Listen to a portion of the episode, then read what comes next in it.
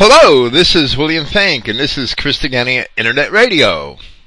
Tonight is Friday, March 10th, 2017.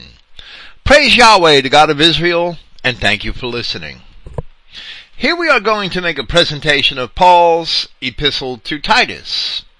And we are nearing the completion of a commentary on the epistles of the Apostle Paul, which we had begun with the epistle to the Romans on March 28th of 2014, nearly three years ago.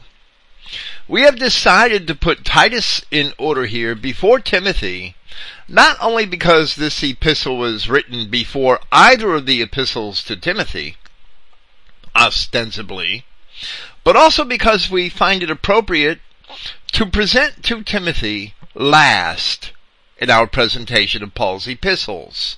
When we discuss 2 Timothy, the reasons for that shall become manifest.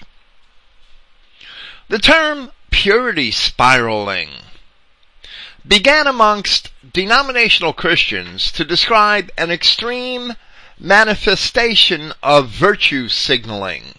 Virtue signaling doing or saying things that make yourself look better than others or that make yourself appear to be righteous.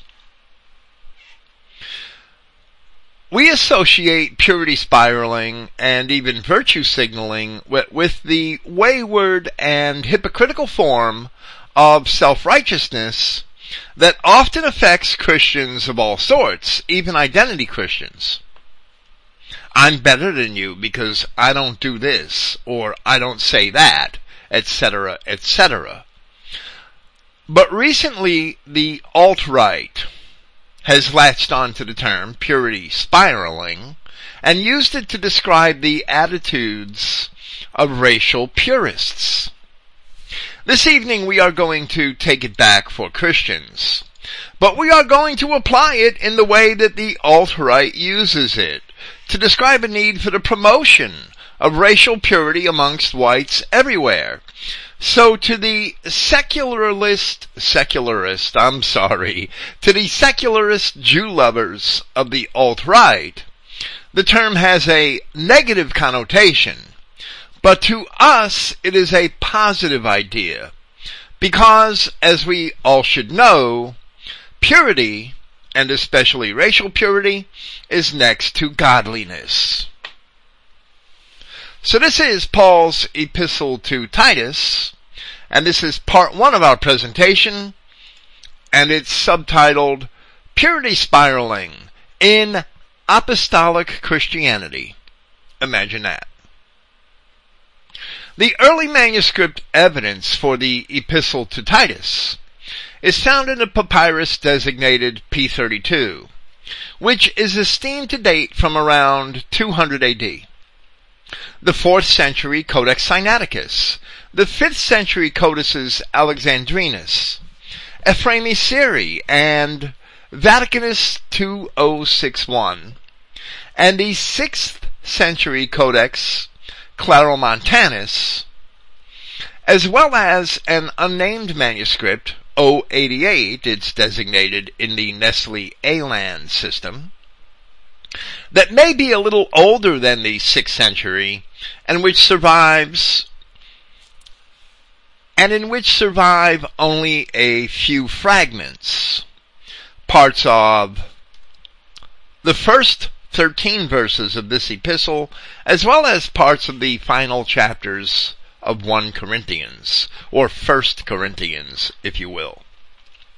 Additionally, Paul's epistle to Titus is cited or mentioned in the epistles of Ignatius, which date to around the very beginning of the second century, and also by Irenaeus and Clement of Alexandria, who are both of the late second century, and by Tertullian, Origen, and Cyprian, all of whom wrote in the early half of the third century. However, none of these early sources add anything to our knowledge of Titus himself or his work in the ministry of Christ. For the historical background on Titus, we must also include a brief discussion of Paul's travels in relation to the epistles which he had written to the Corinthians and the Galatians, as Titus is mentioned in both of them. The first surviving epistle to the Corinthians was written during the time that Paul stayed in Ephesus, as it is described in Acts chapter 19. And the writing of 1 Corinthians from Ephesus is mentioned in 1 Corinthians chapter 16 on two occasions. After spending approximately three years in Ephesus, Paul departed from the city in 56 AD. His departure may be reckoned by counting backwards from the time of his detention in detention in Caesarea, which is given by Luke in the final chapters of the book of Acts. By comparing the times of the terms of office of the Roman pro, the Roman procurators Festus and Felix, which are known from history.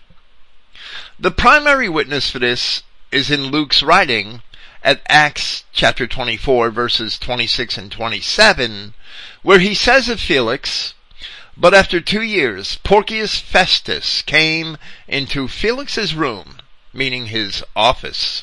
And Felix, willing to show the Judeans or the Jews a pleasure, left Paul bound. Many historians debate whether it was 58 or 59 AD, but the one year difference is close enough for us. We cannot be absolutely certain, but for various historical reasons we are confident that the year was 59, and we can count back through the book of Acts to this point in 56 AD. That is also the year in which we believe this epistle to Titus was written in the summer of 56 AD, or perhaps in the spring of that year, if Paul had to leave Ephesus before the Pentecost, which he had planned on staying, on, on staying there, on spending there. And we see that in 1 Corinthians chapter 16 verse 8, that Paul planned on staying in Ephesus until the Pentecost of that year, but then when we read the account in Acts chapter 19, it seems that Paul may have left Ephesus a little sooner because of the troubles that he had with the silversmiths. The epistle to Titus was written after Paul departed from Ephesus and journeyed to Macedonia through the, through the Troad. And the second epistle to the Corinthians was written as Paul was about to journey from Macedonia to visit Corinth in Achaia for the last time. The Peloponnesus was part of the Roman district or province of Achaia at that time. The first epistle to Timothy was written from either Macedonia or from Nicopolis in Greece shortly after this epistle to Titus was written as the circumstances indicate, along with Paul's own comments in 1 Timothy chapter 1 verse 3.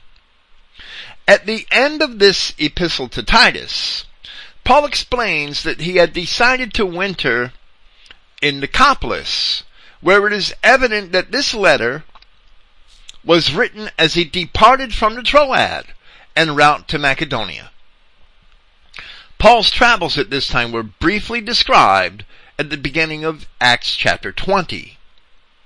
For some unknown reason, as Paul departed from Ephesus, where he had left Timothy, he had hoped to find Titus in the Troad. This, ex- this Paul explained later when he wrote 2 Corinthians or 2 Corinthians from Nicopolis, and he said in chapter 2 of that epistle that furthermore, when I came to Troas to preach Christ's gospel, and a door was opened unto me of the Lord, I had no rest in my spirit, because I found not Titus my brother, but taking my leave of them, I went from thence into Macedonia.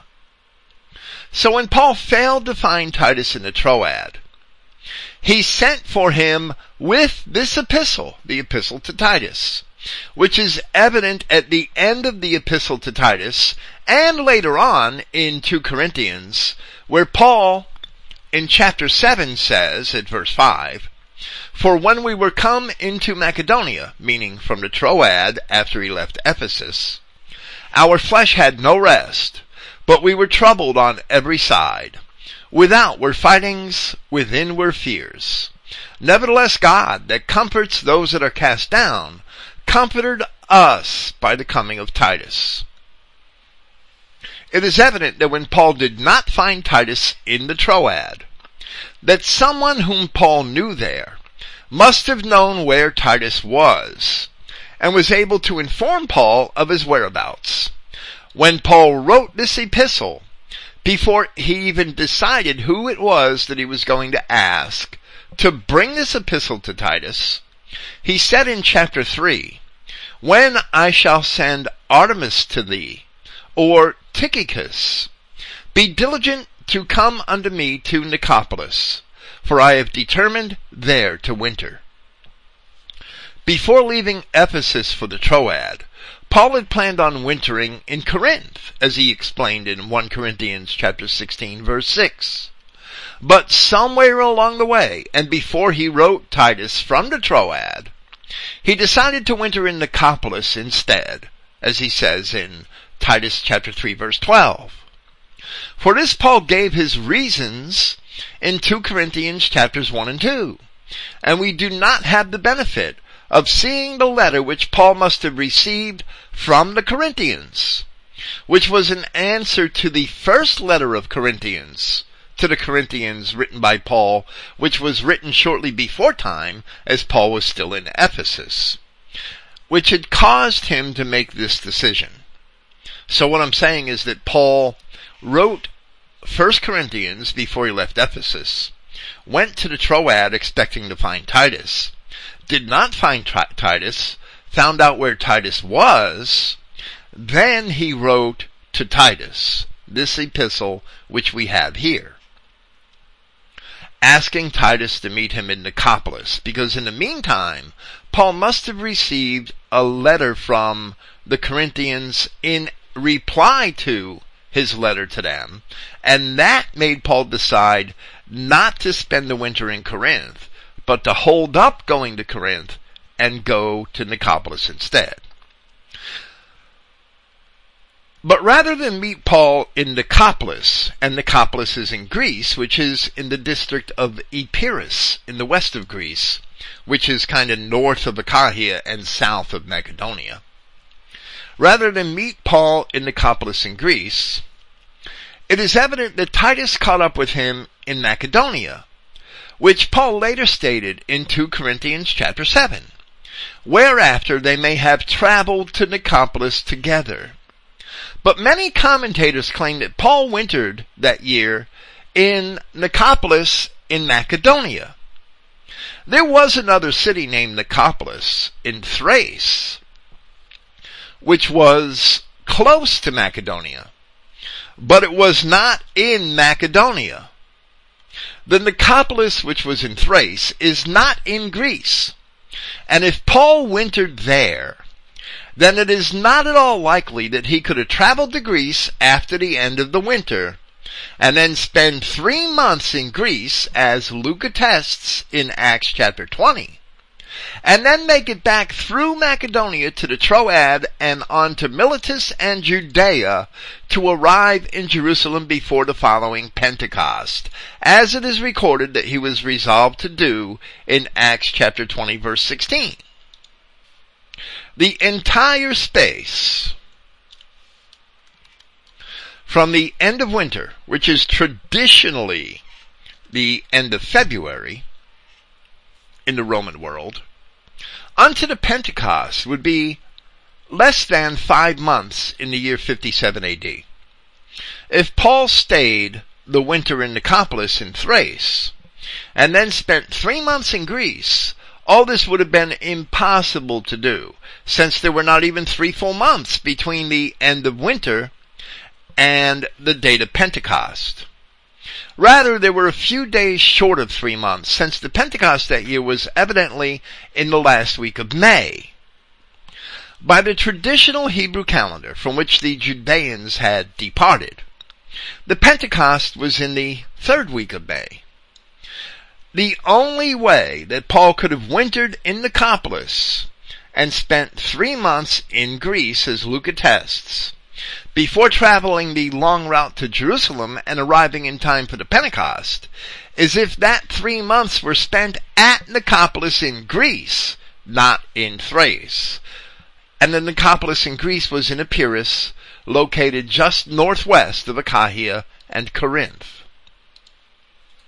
So Paul held up at the three quarter way point on his trip because he didn't want to go all the way to Corinth to spend the winter there. And he explains the reasons for that in the second letter to the Corinthians, which he wrote while he was in Nicopolis.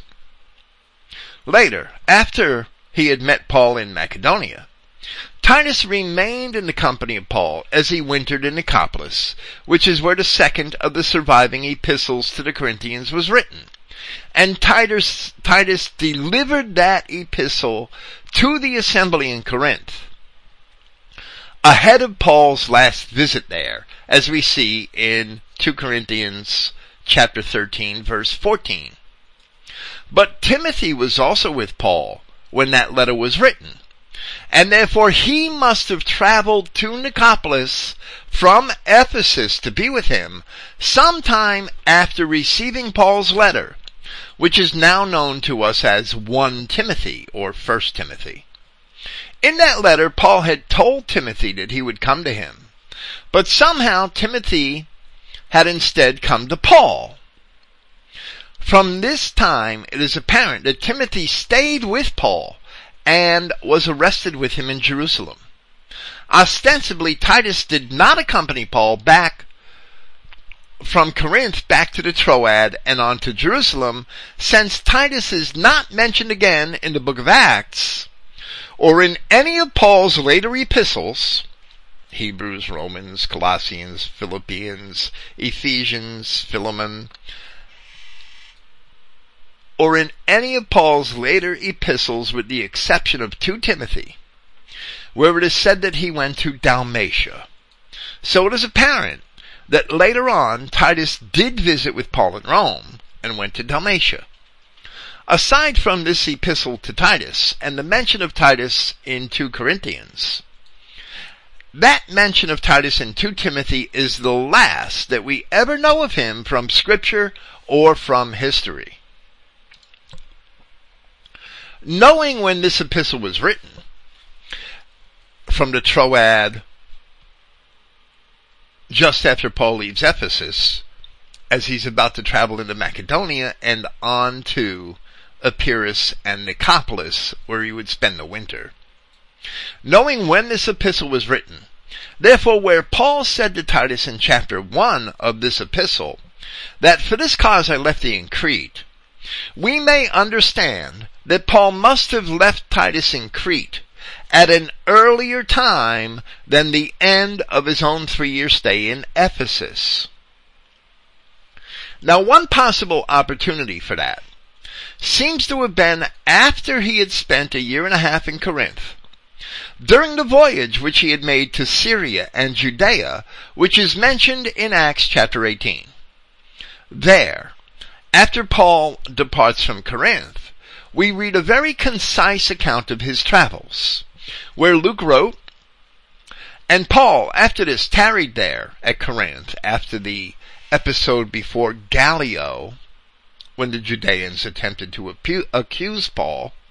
And Paul, after this, tarried there, meaning at Corinth, yet a good while, and then took his leave of the brethren, and sailed thence into Syria, and with him Priscilla and Aquila, having shorn his head in Cenchrea, for he had a vow.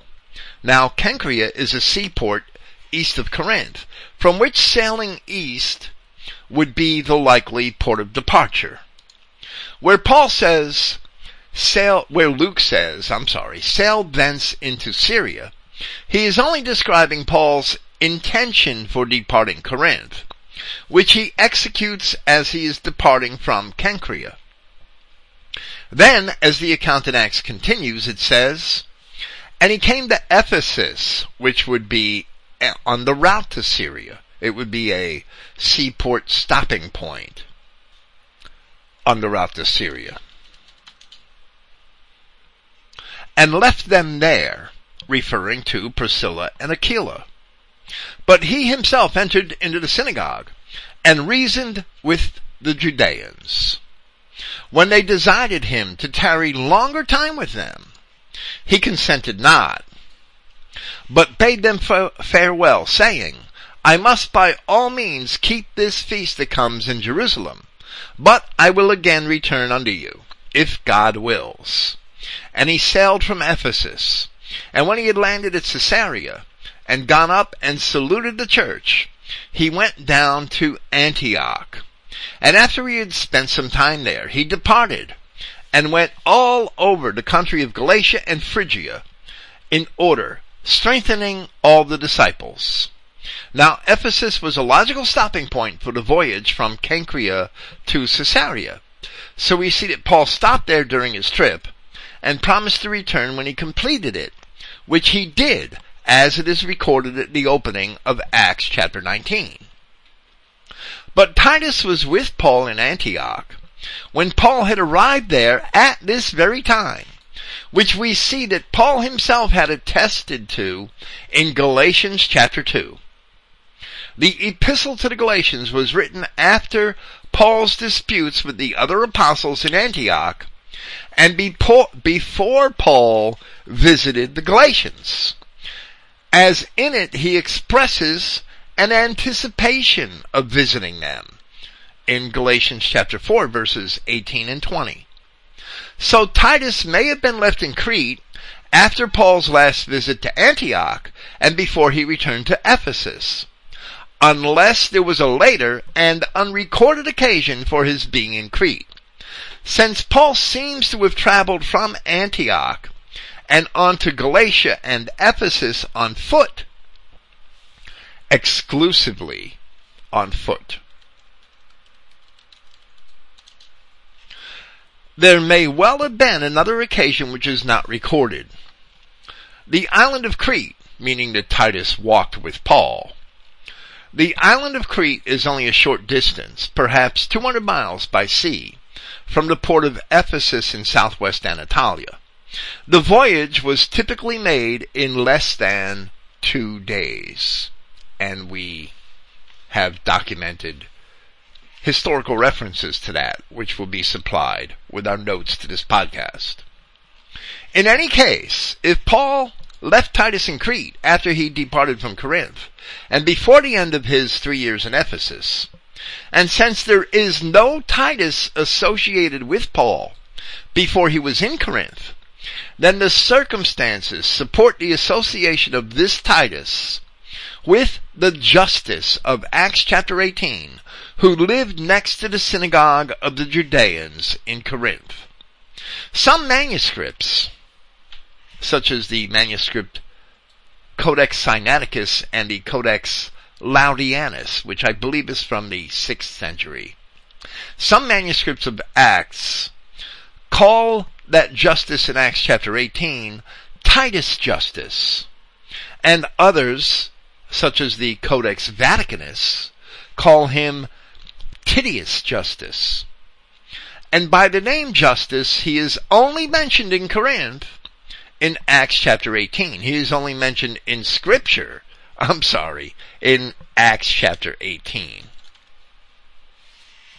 In spite of the location of his house, from the context of Acts chapter 18 up to verse 7, Justus, or Titus Justus, seems to have been a Greek, or perhaps a Roman, and not a Judean, as the Judeans at Corinth had initially rejected Paul the events at this point in Paul's ministry are very sparsely recorded, and we see that people such as Zenas and Artemas, who are mentioned in the epistle to Titus, are not mentioned anywhere else. However, it is not until Paul is in Corinth and stays at the house of Titus Justus, that the apostle Titus appears in the records, and thus we are confident with the association. To summarize our conclusions, Paul met Titus in Corinth around 49 or 50 AD, and Titus remained with Paul at least as far as Paul's trip to Antioch in late 51 or early 52 AD. Titus may have accompanied Paul to Ephesus, but we cannot be sure. Titus is not mentioned again until Paul writes this epistle beckoning him to come to Nicopolis in 56 AD.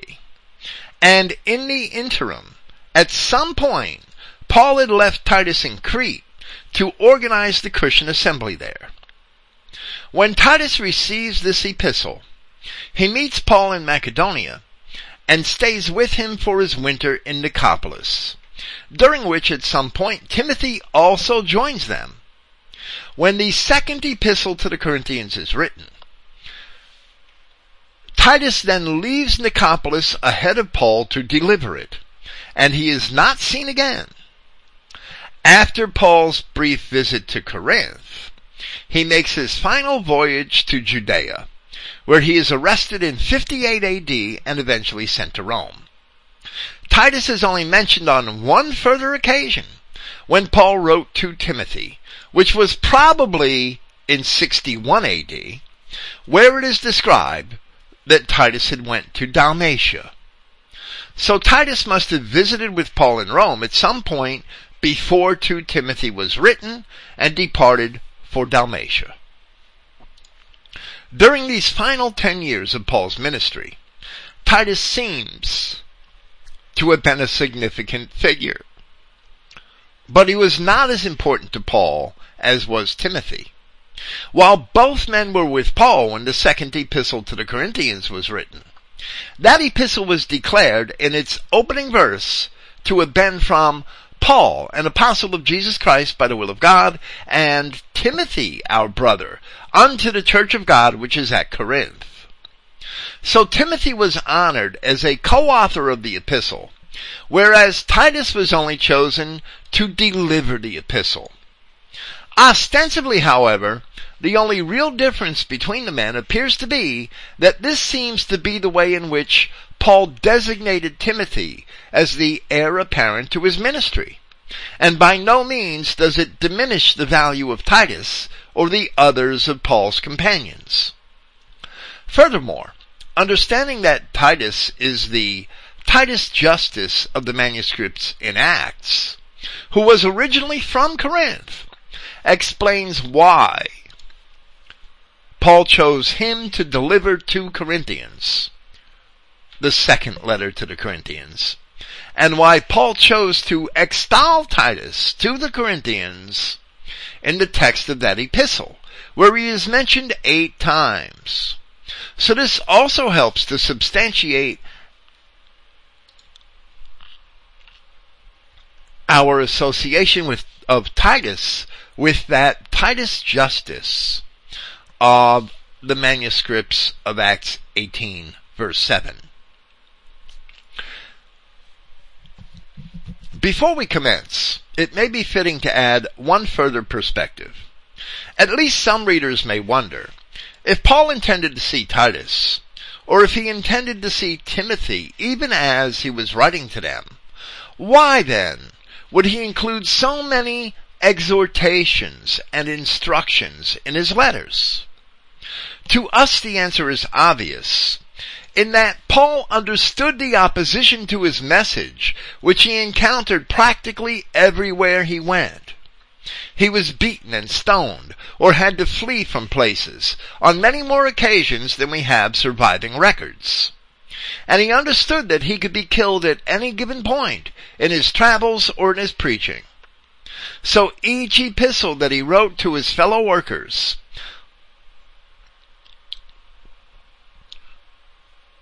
was written as if it were the last epistle that he would write to them. It is also evident to us that he probably wrote many more pastoral epistles than the three which did survive to us. I count three. I don't believe Philemon is really a pastoral epistle.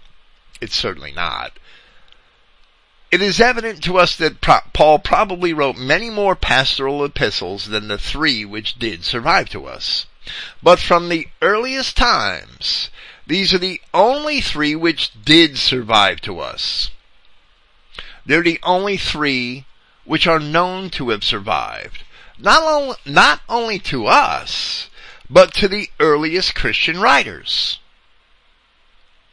It is also evident to us that there are barely any connections between the earliest apostles and the Christian writers of the subsequent centuries because the persecutions of early Christians was so severe that it practically obliterated the works of all of the early apostles. All of the early accounts of the lives of the apostles, or the manner in which their lives ended, are apocryphal. We are fortunate to possess the 21 authentic apostolic epistles which did survive. The critics are still trying to obliterate them. With this, we shall commence with our commentary on the content of the epistle to Titus and Titus chapter 1.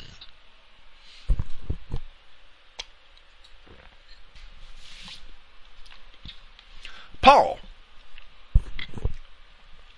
servant of Yahweh and ambassador of Yahshua Christ, concerning the faith of the elect of Yahweh and the true knowledge of that which concerns piety in hope of eternal life, which ever truthful Yahweh has promised before the times of the ages, and in the proper time made known his word by proclamation, which I am entrusted according to a commandment of Yahweh our Savior.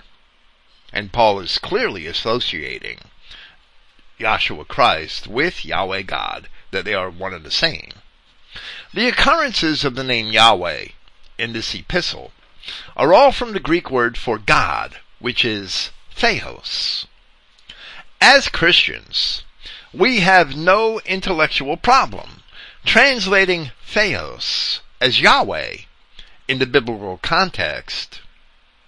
Because Yahweh is God, or Theos, and there is no other. Doing this, we also make the constant profession and recognition that Yahweh, the God represented by the Tetragrammaton in the inscriptions and manuscripts of the Old Testament, is one and the same God who expressed himself in the form of Yahshua Christ in the New Testament. So to us, this is a direct challenge, not only to the Jews who are his eternal enemies, but also to denominational Christians who must eventually make the same realization. And eventually they will, whether they like it or not. But oddly, the word kurios, which is usually Lord in the King James Version, in reference to both God and Christ, does not at all appear in the epistle to Titus, although it is so frequent in Paul's other letters. Both this circumstance and the absence of some of the flowery particles which the writings in Paul's other epistles often contain, have caused contentions over the authenticity of this epistle. We do not think such contentions have any merit, as we have shown first that this epistle, in both its context and its content, fits rather perfectly into the circumstances of Paul's ministry at the time in which it was written, as we have identified it. And now we shall state that for the purposes for which it was written, the rather concise nature of the text is not extraordinary. Furthermore, Paul had many different men in his company, and most, if not all of his epistles were written by one of his companions. Luke is not with him at this time, which is apparent in the account at Acts chapter 20. And this may easily explain the differences in the writing style. So Paul's epistles, the authenticity of Paul's epistles, because he used, because his eyesight was failing, and because he used other writers to write them for him and not himself, cannot be judged simply by the style of writing. They can't be. It's not fair to Paul. And Paul explains that other men have written his epistles in various places. The end of Romans, the end of Galatians, and elsewhere. Now to turn to these passages, this passage which we just read, these verses which we just read. Setting aside the artificial division which we see between verses 1 and 2 in our modern translations, it is evident that Paul is informing us through Titus that both the faith of the elect of Yahweh and the true knowledge of that which concerns piety or godliness is the hope of eternal life, which the ever truthful Yahweh has promised before the world began, as the King James Version reads that last clause of verse 2. If eternal life was promised to Adamic man before the world began, and if Yahweh God is indeed ever truthful, then each and every Adamic man must partake in that eternal life. Or God's a liar. Paul did not say that the hope is that each man has an opportunity for such life. If perhaps he does one thing or another, or does not do one thing or another. Rather, Paul says that each man among the elect of God has that hope even before he was born, without exception, and according to God himself, who cannot lie. One other place where we see the same concept expressed is in chapter 2 of the Wisdom of Solomon, where we read, For God created man to be immortal, and made him to be an image of his own eternity that's what the image of God is in Genesis chapter 2. Nevertheless, through envy of the devil came death into the world, and they that do hold of his side do find it. We see in the Genesis account that Yahweh God told the man he would die, only if he ate from the fruit of the tree of the knowledge of good and evil. So man found death when Eve envied the devil, as it says in Solomon, and Adam joined her in that sin. If it was through envy of the devil that death came into the world, and the original promise to the Adamic race is eternal life, then if for the for this purpose the Son of God was manifested, that he might destroy the works of the devil, as the Apostle John wrote in chapter 3 of his first epistle, then the primary focus of the purpose of God and the struggle in this world is the battle between Yahweh God and the devil and his enemies. Whereas the struggle between man and his own sin is secondary to that primary focus. As Paul had said in his epistle to the Galatians, that the law which came 420 years after the promise to Abraham, or 430 years, I'm sorry, after the promise to Abraham, cannot disannul the promises to Abraham. We can say that the law, which came over 4,000 years after the sin in the garden, cannot disannul the original purpose of God and the promise of eternal life made to the collective Adamic race before the world began. For the greater reason of the eventual triumph, the eventual triumph of Yahweh God over the devil. Paul said in 1 Corinthians chapter 15 that as in Adam all die, even so in Christ all shall be made alive. If all are not made alive, then Christ cannot destroy the works of the devil which caused man to sin and to find death in the first place. So Paul further explained in his epistle to the Romans in Romans chapter 5. For this reason, just as by one man sin entered into the society, and by that sin death, and in that manner death is passed to all men, on account that all have sinned. For until the law, Paul goes off on a long parenthetical remark here, for until the law, sin was in the society, but sin was not accounted, there not being law.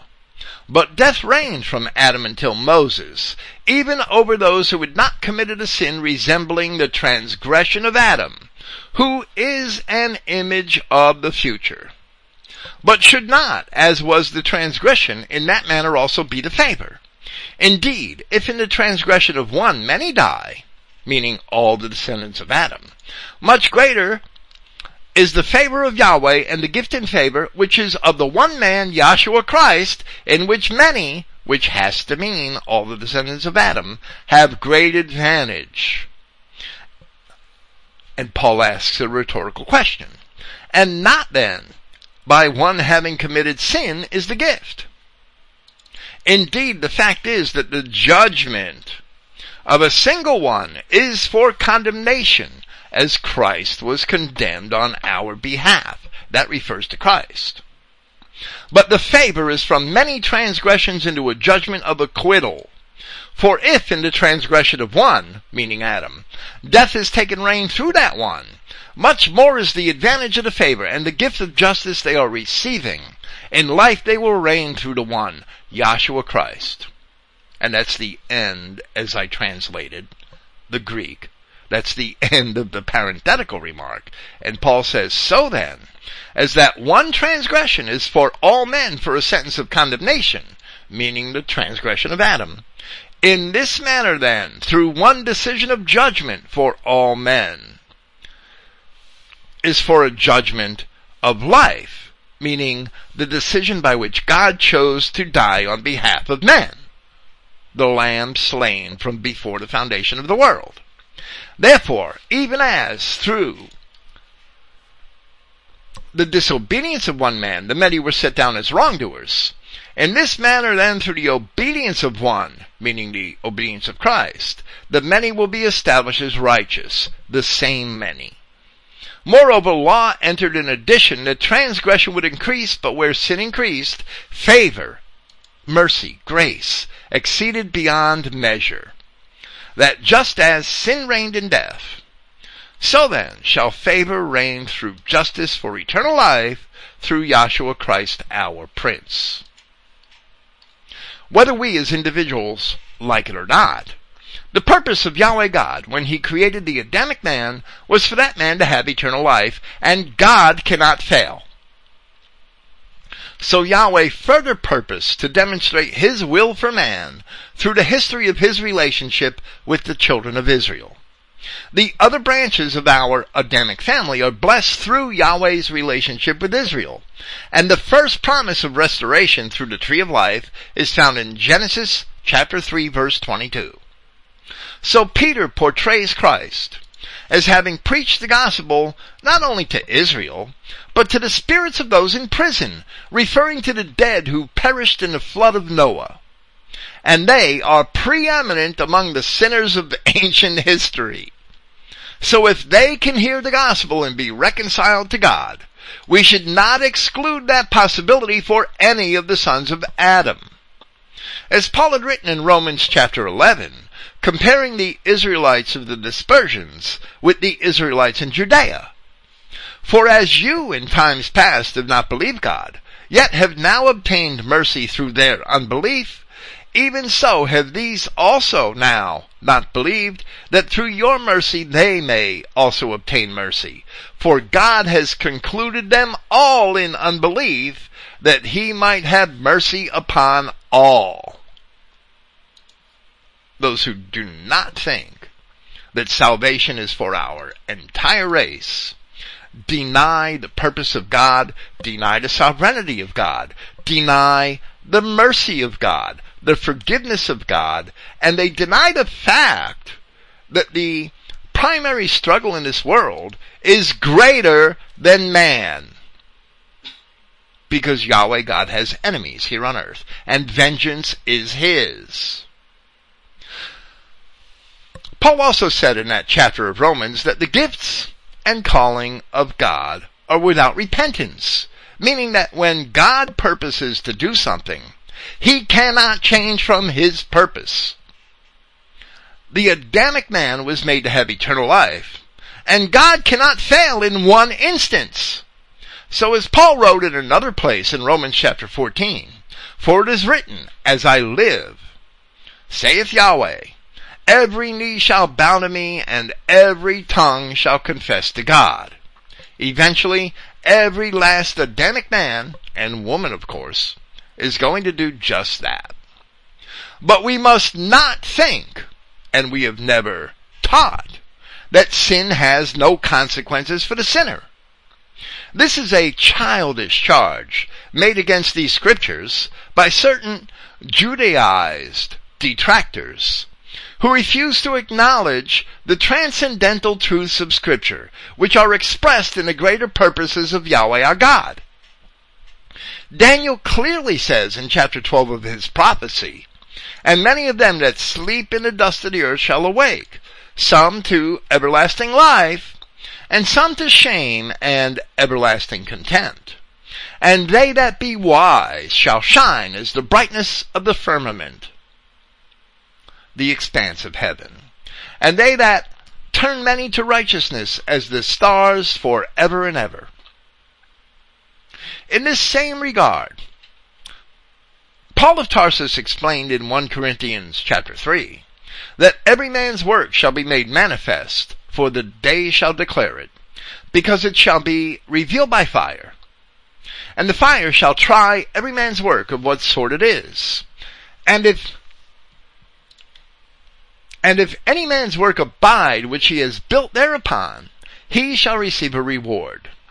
If any man's work shall be burned, he shall suffer loss, but he himself shall be saved, yet so is by fire.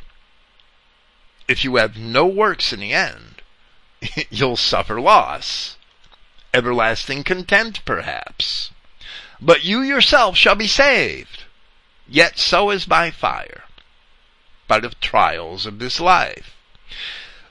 In that respect, even the fornicator of 1 Corinthians chapter 5 would suffer in the flesh and live in the spirit. As Paul commanded that assembly to deliver such a one unto Satan or the adversary, the Jews, the pagans, deliver such a one unto Satan for the destruction of the flesh, that the spirit may be saved in the day of the Lord Jesus. Even a fornicator will be saved in the day of the Lord Jesus. As Yahweh promised eternal life to the Adamic race, all of Israel shall be saved, as Paul stated elsewhere in Romans, and as it is stated in Isaiah chapter 45. In Yahweh shall all the seed of Israel be saved and shall glory. But evidently, at least some of the children of Adam shall be resurrected to everlasting content. A state which nonetheless infers a continued and permanent existence. Think about it. We believe, even though a lot of turkeys and clowns just hate us for teaching this. They just hate this more than anything. They love to take one of their Israelite brethren and hurl them down a cliff into the lake of fire because they don't like them for some reason. That boils down to the parable of the, the, the wicked servant and how we must judge our brethren the way we hope to be judged. Because if we don't have mercy of, for our brethren, we're going to be screwed. You're going to wake up to eternal contempt. There's no doubt. We believe that it is important to properly understand these fundamental scriptural concepts because it is in this that we realize the basis for true Christian communion. We attempted to explain this at length in a presentation we did a few years ago entitled Unity and Divisions. Christians should not care for one another so that they can somehow attain eternal life, as if they earn it by their own works. Man cannot earn eternal life. It is a gift from God, and it is given freely when it's given at all. Rather, Christians should care for one another because they have eternal life, and because they are destined to spend an eternity together. So as Paul describes in 1 Corinthians chapter 3, having no good works in the end, one may indeed expect an eternity spent in the misery of everlasting contempt. We're not good to each other. We don't do the will of God to earn our way to heaven. We do the will of God because we've been promised eternal life. And that means that we have to live with each other forever. So we don't want to do each other wrong now. We want to do what's right for one another now. That's the difference in thinking. We don't earn our way into eternal life. To commence with the address of Paul's epistle, to Titus, after expressing the hope of Christ and eternal life, to Titus, a purely bred child, according to common belief, favor and peace from Father Yahweh, even Yahshua Christ our Savior. The King James Version reads this verse to read in part, To Titus, mine own son, after the common faith. But there is no pronoun for my or mine, and the Greek word which they render merely as own has a much greater meaning that this translation does not reveal. The translators presumed that Paul was speaking of his own relationship with Titus. And they wrote that presumption into their translation, typically having to add one or more words of their own so it, so it makes sense. However, the presumption is certainly not correct. There is no pronoun for my or mine in this Greek text in any manuscript. But first we will briefly discuss the phrase common faith, or as we have it in the Christogenea New Testament, common belief. The word koinos is common. It is also the root of the Greek word which is typically translated as communion which is pro- which properly describes something which is shared in common. The original Gospels and letters of the New Testament are said to have been written in Koine Greek, the word Koine being akin to this word koinos. So the phrase designates a form of the Greek language which was common to the wider Greco-Roman world, rather than a peculiar dialect, such as Attic Greek, or Aeolic, or Doric Greek. The word pistis is primarily belief. And it is often translated faith. But it is not always used to refer to a particular faith. The word is merely trust, faith, or belief, persuasion of the thing, confidence or assurance according to Liddell and Scott. And by no means may its meaning be restricted to the faith, referring to the faith of Abraham or a faith in God and Christ. Sometimes when it appears in the Bible, it refers to a belief in other things. Now to address the phrase, purely bred child, as we have it for which the King James Version has mine own son. The word which we express as purely bred is genesios. Strong's number 1103, which is defined by Liddell and Scott to mean of or belonging to the race For example, lawfully begotten, legitimate, opposed to nothos. In other words, the antonym of genesios is nothos. The word genesios is a derivative from the word genos, and genos is primarily race, stock, or family. So we see how genesios is related to the word genos, or race. We may imagine a context whereby genesios may mean own in relation to a particular race, or of children descending from a common parentage, such as my saying, one of my own children, to mean one of my actual descendants, right? But this is not the case here, since there is no pronoun which would be necessary to set such a context. In ancient times, especially amongst the Israelites, but later even among the Greeks and Romans, there were strict laws governing marriage between people of different nations. And the Romans imposed such laws on the people of the provinces over which they ruled. You couldn't just marry anybody you want. The ancients were opposed to race mixing, and their concepts of racial preservation may not have always been perfect according to our own standards, or to the standards of even older societies, but they were indeed established in the meanings of the words in their own languages.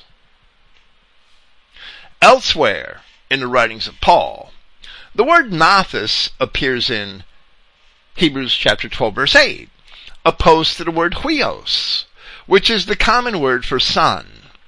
In that passage, Paul wrote that one is either a bastard, nothos, or a son, huios. And a proper translation of both words is found even in the King James Version of that passage. Therefore, because the word genesios means belonging to the race, what race depending upon the context in which the word is used, and because it is the antonym of nothos, and furthermore, because it is an adjective which modifies the word for child, in order to convey the full meaning of the term, it is translated as purely bred, here at Titus chapter 1 verse 4. And also in this same context, in 1 Timothy chapter 1 verse 2 since only by using such a phrase as purely bred can the full meaning of the word be transmitted. That genesios is an adjective modifying the noun technon, which is child here, is clear in the grammar of the passage, as it immediately precedes technon and both words appear in the dative case in all manuscripts. So genesios is an adjective meaning belonging to the race, which modifies the word child. So Paul is calling Titus a child belonging to the race, a purely bred child, as opposed to a child of mixed race, or a bastard, a nothos. In other contexts, where the word is not used to describe people, it may be rendered simply as legitimate or genuine, and Paul does that, but it's not being used to describe people in 2 Corinthians chapter 8 verse 8, or Philippians chapter 4 verse 3, or the equivalent adverb at Philippians chapter 2 verse 20. But to be a genuine or legitimate child of the faith in Christ, one must be a genuine seed from the loins of Abraham, as Paul also explained in Romans chapter 4, in Galatians chapter 3, and elsewhere. So now we must reflect on the obvious question, which is why Paul would address both Titus and Timothy as purely bred children where he used the same exact phrase for each of them in the epistles which were written at roughly the same time in his ministry. If they were not written at the same time, they were written very closely together. As we've also seen as possible as we have described the writing of these epistles here. In Acts chapter 16, where Timothy is first mentioned, we read that he was a son of a faithful Judean woman, but of a Greek father. For that reason alone, many of the ancients, and especially the Judeans, may have considered Timothy to be a bastard. Likewise, Titus seems to have been a Greek as well. If, as we assert, he is the Titus Justus of Acts chapter 18 verse 8, we read this account. And he, meaning Paul, argued in the assembly hall during each Sabbath, and he persuaded Judeans and Greeks. And as both Silas and Timotheus, or Timothy, came down from Macedonia, this is in about 50 or 51 AD, Paul was impelled by the word, affirming to the Judeans Yahshua to be the Christ. But upon their opposition and blaspheming, shaking off the garments, he said to them, Your blood is upon your heads. I now, clean of this, shall go to the people. And removing from there, he went into a house of someone named Titius Justus, or Titus Justus, a worshipper of Yahweh, whose house was abutting the assembly hall. Now, while later in the chapter it is described that at least some of the Judeans had turned to Christ, it is evident that if the Judean leaders whom Paul addressed had rejected Paul and his message, and he turned to the people, then Titus Justus, whom we believe is the Titus of Paul's epistles, may indeed have been a Greek. Paul's use of the phrase, genesios teknon, purely bred child, in reference to both Timothy and to Titus, certainly indicates that he was a Greek. And that's why Paul used the phrase.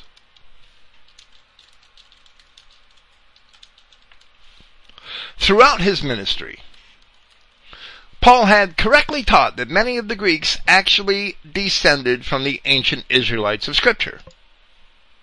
We have historical data to support that belief, of course. It's not really a belief, it's an understanding of history. In all of his epistles, Paul's express purpose was to reconcile the scattered people of ancient Israel to Yahweh their God in Christ which accords with both the Old Testament prophets and the gospel of Christ.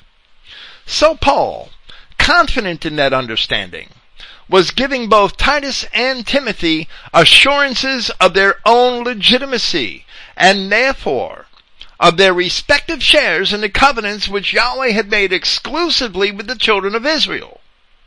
The long dispersed Israelites which included the tribes of the Romans, the Greek tribes of the Dorians and Danans, the Saxons, the Celts or the Galatae, the Parthians, and others, had no longer kept the genealogical records which were so important to their Hebrew forefathers.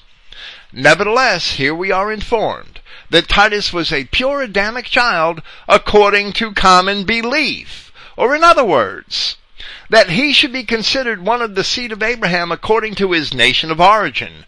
The ancient history of that nation as being of the seed of Abraham, as well as by his character and his appearance, all of which things are expressed in one or more places throughout the book of Acts and in Paul's epistles. Esteeming that Titus was of one of the nations descended from Abraham, he could be considered a purely bred child according to common belief, referring to the fact that apparently Titus was descended from the seed of Abraham. The authority by which that is apparent is found in the history and in the words of the prophets. The word nathos, or derivatives of it, also appears several times in the Septuagint, in the same context as Paul had used it in Hebrews, describing someone who is not of the pure race. For instance, in chapter 14 of the Wisdom of Solomon, we read the following from the King James Apocrypha, where it speaks of the sins of the children of Israel, and it says, They kept neither lives nor marriages any longer undefiled but either one slew another traitorously, or grieved him by adultery. And there in that passage, the word translated adultery is a participle form of the related verb nathuo, which means to corrupt or adulterate. So it is evident that the source of the nathos, or bastard, is found when one corrupts one's race in the marriage bed. Likewise,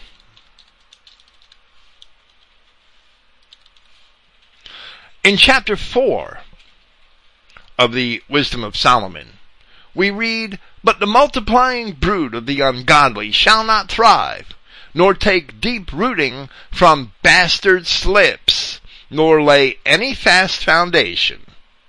These ungodly are compared to the virtuous, who, it says in the preceding verse, are better off having no children, striving for undefiled rewards. So in a wicked world, when you can't find an appropriate wife, you just simply don't have one. You don't marry a bastard and create more bastards. But the common term for adultery used in the New Testament is moikia, or yes, moikia is how I would pronounce that. And moikia may refer to a sexual relationship with the wife or husband of another, as well as to race mixing. It is our opinion that the Greeks used this word in either case, because either case mixed or confused the substance, the genealogical line of a race or family, of a man's progeny with that of another. Here we will establish that idea further. In a paper, in a paper which we wrote in July 2010, titled Adultery and Fornication, which was presented in a podcast that same month and which badly needs to be updated, we said the following. Strabo clearly uses moichus, the word commonly translated adulterer in the New Testament. A moichus is a male adulterer. A moikalis is a, or moikalis is a female adulterer. Strabo clearly uses moichus twice of race mixers in his geography in book 16 chapter 4 where he states of certain tribes that the penalty for an adulterer is death, but among them only the person of the other race is considered the adulterer. So they had mercy on the people of their same race. From that passage in Strabo, and not much more, I have long asserted that the noun moikia, which is adultery, the noun moichus, which is an adulterer, and the related verb moikuo, which means to commit adultery, were all related to the Greek word mignumi, a verb which means to mix. But now we have further evidence to substantiate our assertion.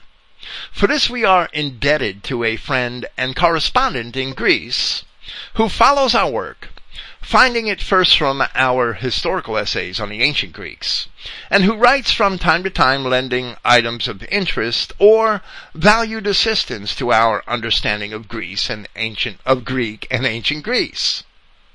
There is at least one letter from him in the letters section of Christogenea, and one day we hope to find the time to publish the others, or at least some of the others. Publishing some of the worthy letters we receive is one task in which we are probably the farthest behind. I apologize for that. Anyway, our friend recently brought to our attention a passage in Aristotle's Animalia, or the History of Animals. And the passage reads, and I'm going to read the Greek and the English, read the Greek and translate it into English. The passage reads, Tagar alagene, which means sense the other races, or other species, if you will, either way. Memik tahi are mixed. Kahi memoikutahi, which means and diluted, are mixed and diluted. Hoop alelon, which means by one another, or by each other. Since the other races, or species, are mixed and diluted by one another. This passage is found five lines from the bottom of page 442 of Book 10 of Aristotle's History of Animals in Greek and Latin, evidently compiled by French naturalist Georges Cuvier and edited by Johann Schneider, published in 1811 in Lyon in France. An 1878 translation of this book of Aristotle and I will have all the appropriate links and material here, by Richard Cresswell at St. John's College at Oxford has this same passage to read. For the other kinds are mixed and crossed with each other. And even there we see that the verb moikuo, which is to commit adultery throughout the New Testament, refers to the crossbreeding of species. So that we could show the context, we will read the entire paragraph from Cresswell's translation. There is another kind of eagle called sea eagle, which has a long and thick neck, curved wings, and a wide rump. It inhabits the sea and the coast. When they have seized their prey and cannot carry it away, they are borne down into the sea. There is again another kind of eagle called true eagle. They say that these alone of all other birds are true, for the other kinds are mixed and crossed with each other, both eagles, hawks, and other smaller kinds. This is the largest of all the eagles, greater than the phene, one and a half times as large as other eagles, and of a red color. It is seldom seen, like that called Scimindis. Now, not to argue with Aristotle over his view of birds and, and which species are, are, mixed and which species aren't, or whether birds really interbreed with other species. That's not the point here. The point here is his use of that word, moikuo. And it definitely means diluted, adulterated, or, as Cresswell has it, crossbred, crossed. This passage contains a perfect form of the verbs megnumi, which is the word memektahi, and moikuo, which is memoikutahi, which we must translate as since the other species are mixed and diluted by one another, and Cresswell comes very close to that, where he has, for the other species are mixed and crossed with each other. And our Greek friend agreed that in this instance, moikuo in the passive tense here, in this context, would have to mean to be adulterated because of the mixing. So if moikuo in the passive tense can mean to be adulterated because of the mixing, then in the active tense, it must mean to commit adultery by race mixing. So we see from Aristotle that the Greek word moikia can indeed refer to adultery as in having sexual relations with the spouse of another, but it can also refer to the sort of adultery which results from race mixing. But neither Titus nor Timothy were race mixed, as they were descended from Greeks and Israelites, and therefore they were of the race of the seed of Abraham and purely bred children according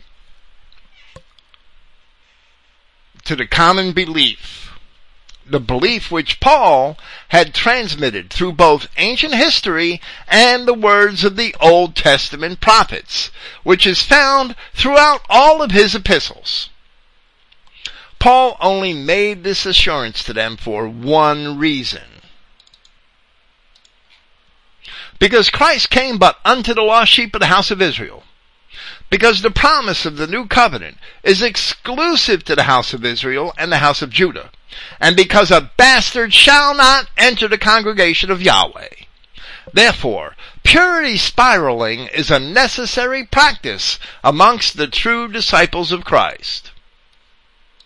With this we shall proceed to verse 5 of the first chapter of this epistle to Titus.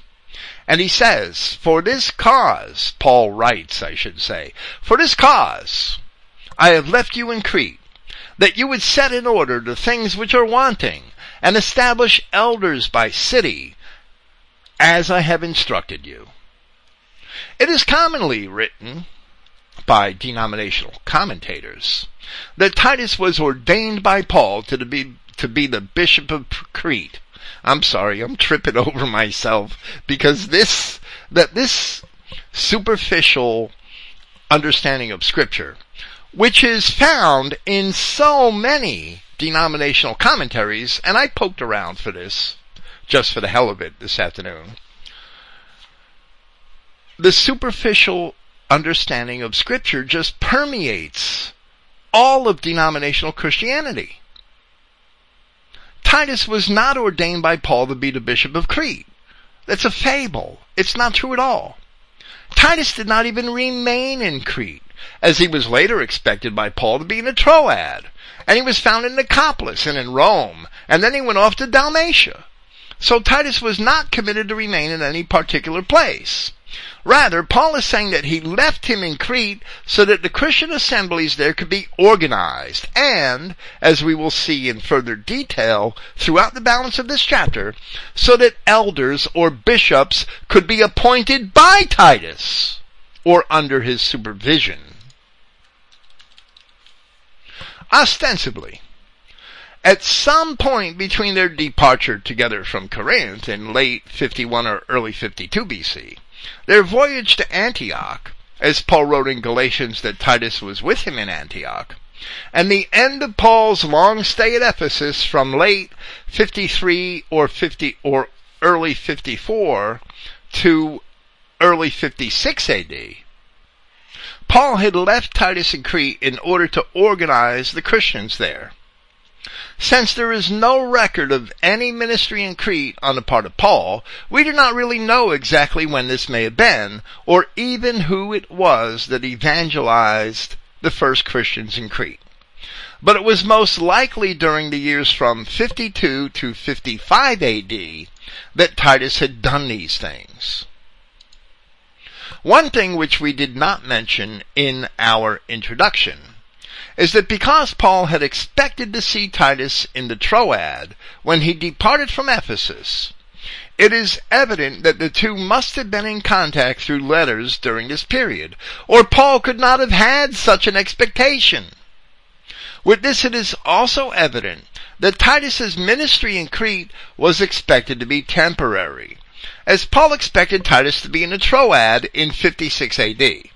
And later, sometime during Paul's house arrest in Rome, we see Titus visited Paul in Rome and had gone off to Dalmatia. But something further becomes apparent as we read this epistle.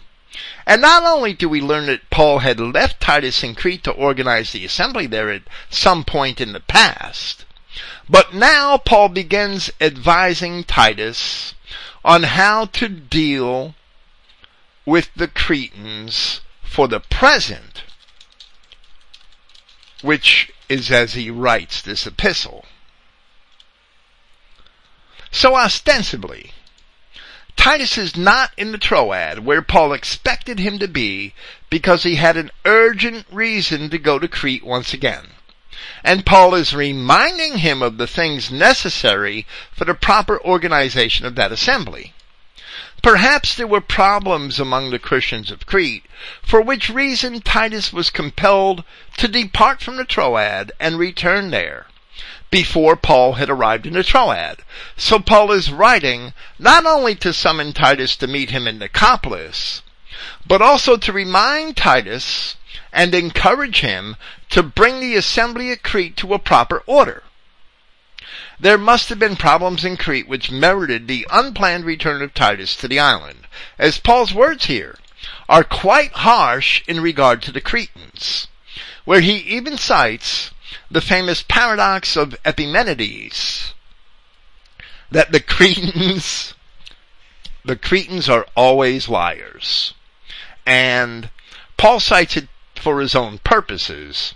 But the truth is that Epimenides was a Cretan, and if the Cretans are always liars, then Epimenides is lying, saying that the Cretans are always liars. So we will also discuss that farther when we get to the appropriate place in our commentary. We have written about Crete often in our essays and other articles at Christogenea. For instance, there are connections from Crete to the Trojans and the Dorian Greeks in the earliest times.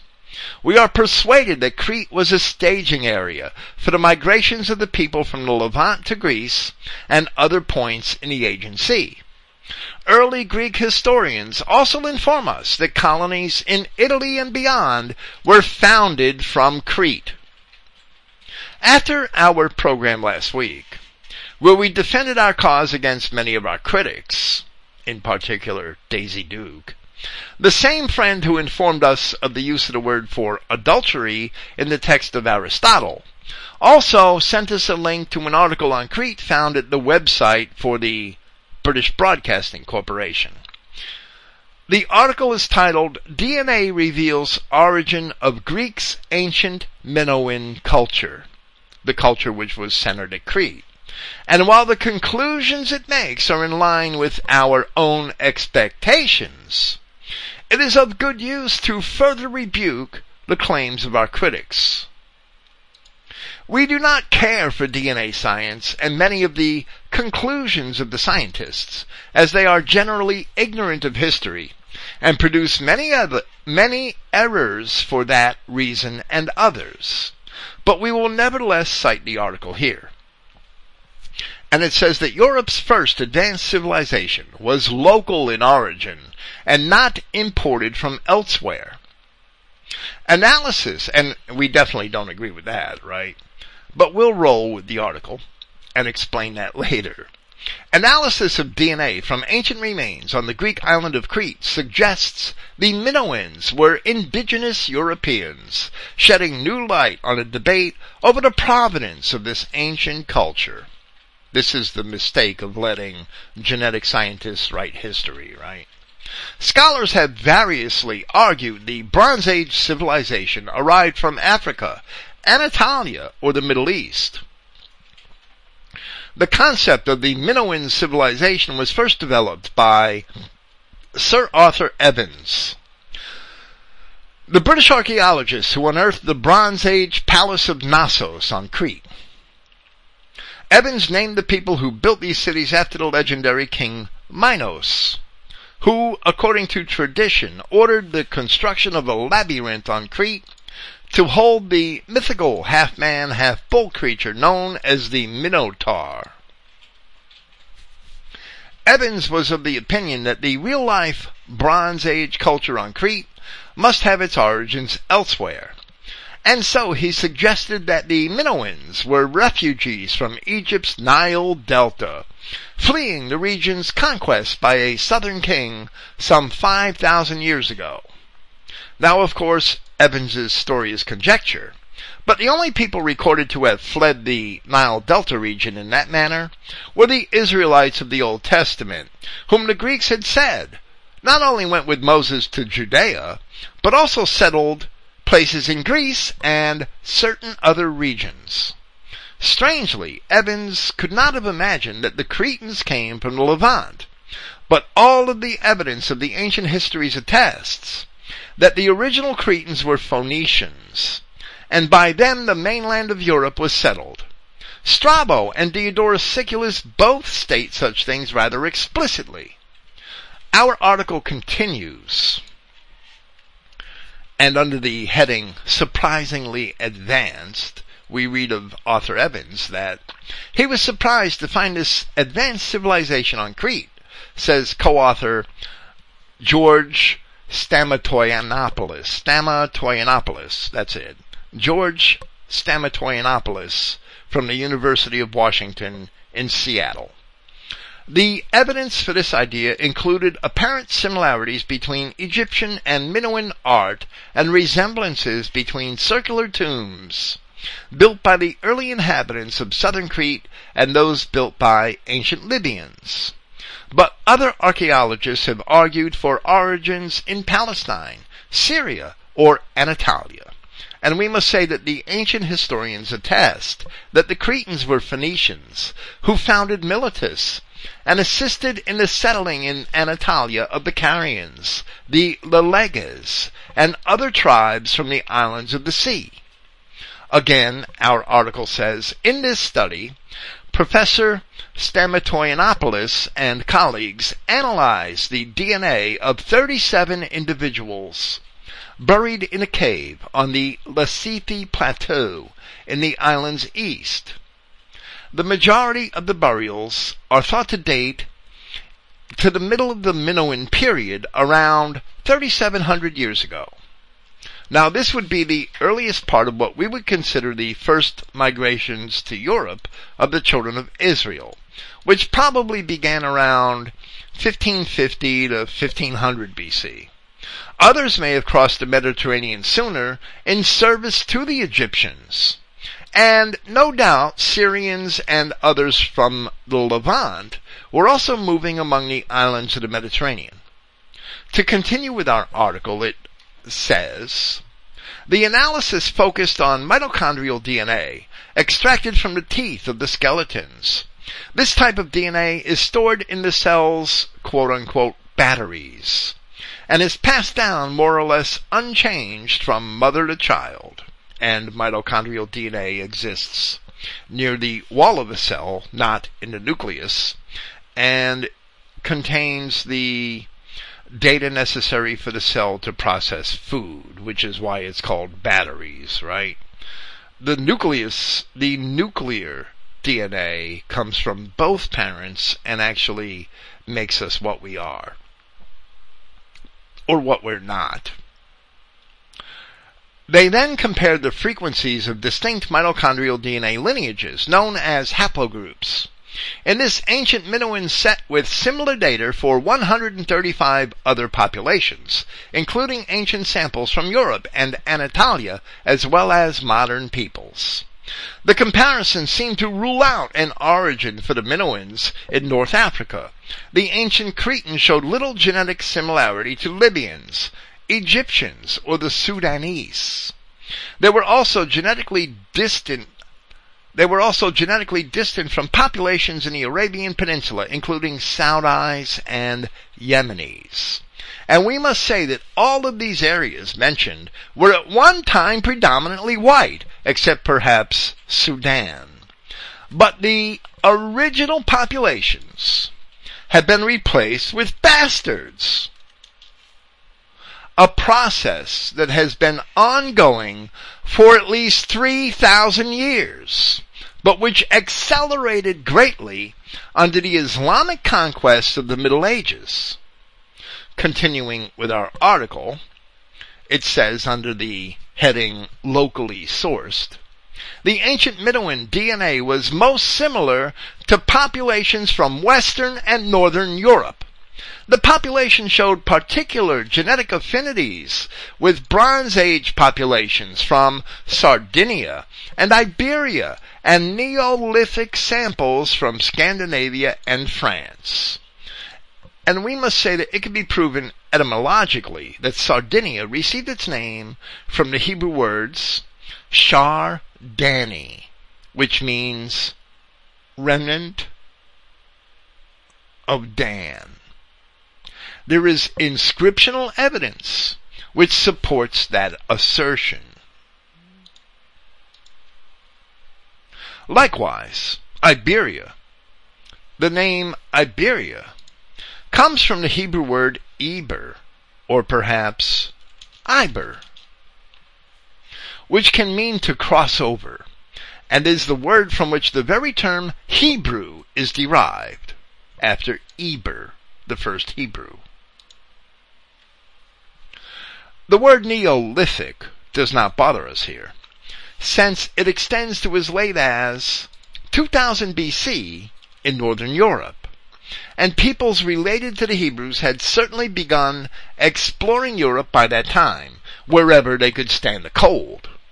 That does not mean that those early explorers are the founders of European civilization, but the Bible itself puts people related to the Hebrews, puts Adamic people in Europe as early as 3200 BC, and leaves open the possibility of much earlier exploration.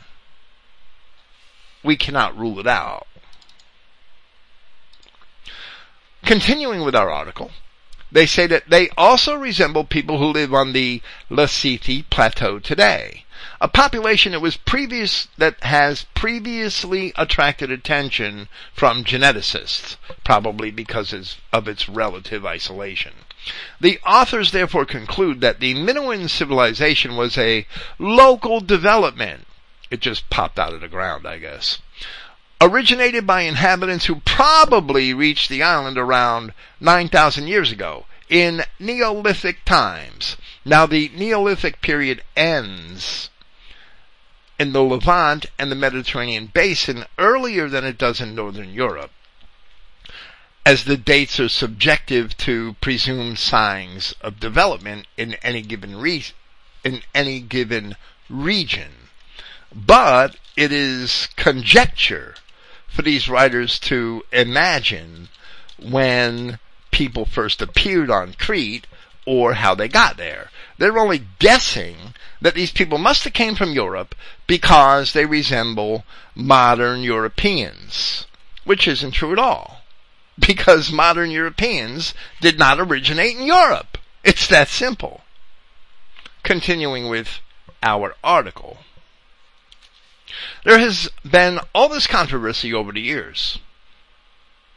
We have shown how the analysis of DNA can help archaeologists and historians put things straight, Professor Stamatoyannopoulos told BBC News. Wow, that name has about 20 letters. I'm sorry. the Minoans are Europeans and are also related to present day Cretans on the maternal side. He added, it's obvious that it was very important local development. But it is clear that, for example, in the art, there were influences from other peoples. So we need to see the Mediterranean as a pool, not as a group of isolated nations. And the final line, there is evidence from cultural influence, of cultural influence from Egypt to the Minoans and going the other way. Now, even though we presented a separate scientific genetic study here last week, which shows that the Levant was at one time populated by people very much similar to modern Europeans, this study is evidently ignorant of that study. Professor Stamatoyannopoulos evidently hasn't read that study. But that's always a problem among academics who have not read one another's work, or, or sometimes it takes years, right, for, for that to happen, for it to come out in journals and actually catch the attention of at least most of the people in that field that it might be important to. That's normal. We ourselves are not surprised that Crete was populated by Europeans because the Israelite Phoenicians who settled there were among the first Europeans. As we have said before, the truth is summarized in the Greek myth that Phoenix was the father of Europa. Genetic science cannot correct history. History must be used to understand genetic science. It's ridiculous to think that genetic science is going to correct the historical record. The Mediterranean was a pool, and through the classical histories as well as our Christian Bibles, we can trace all of its inhabitants back 5,000 years in a clear historical line. However, large parts of the Mediterranean basin, the Levant, Anatolia, North Africa, and Mesopotamia, the first homes of our white race, having been overrun by Jews and Arabs and Negroes for so long, we must be careful to recognize all those who are purely bred children of God according to the common belief. And we see that purity spiraling is recommended for Christians by the Apostle Paul himself. Thank you for listening. Praise Yahweh, the God of Israel, and good night. Tomorrow we will be here with Pastor Mark Downey.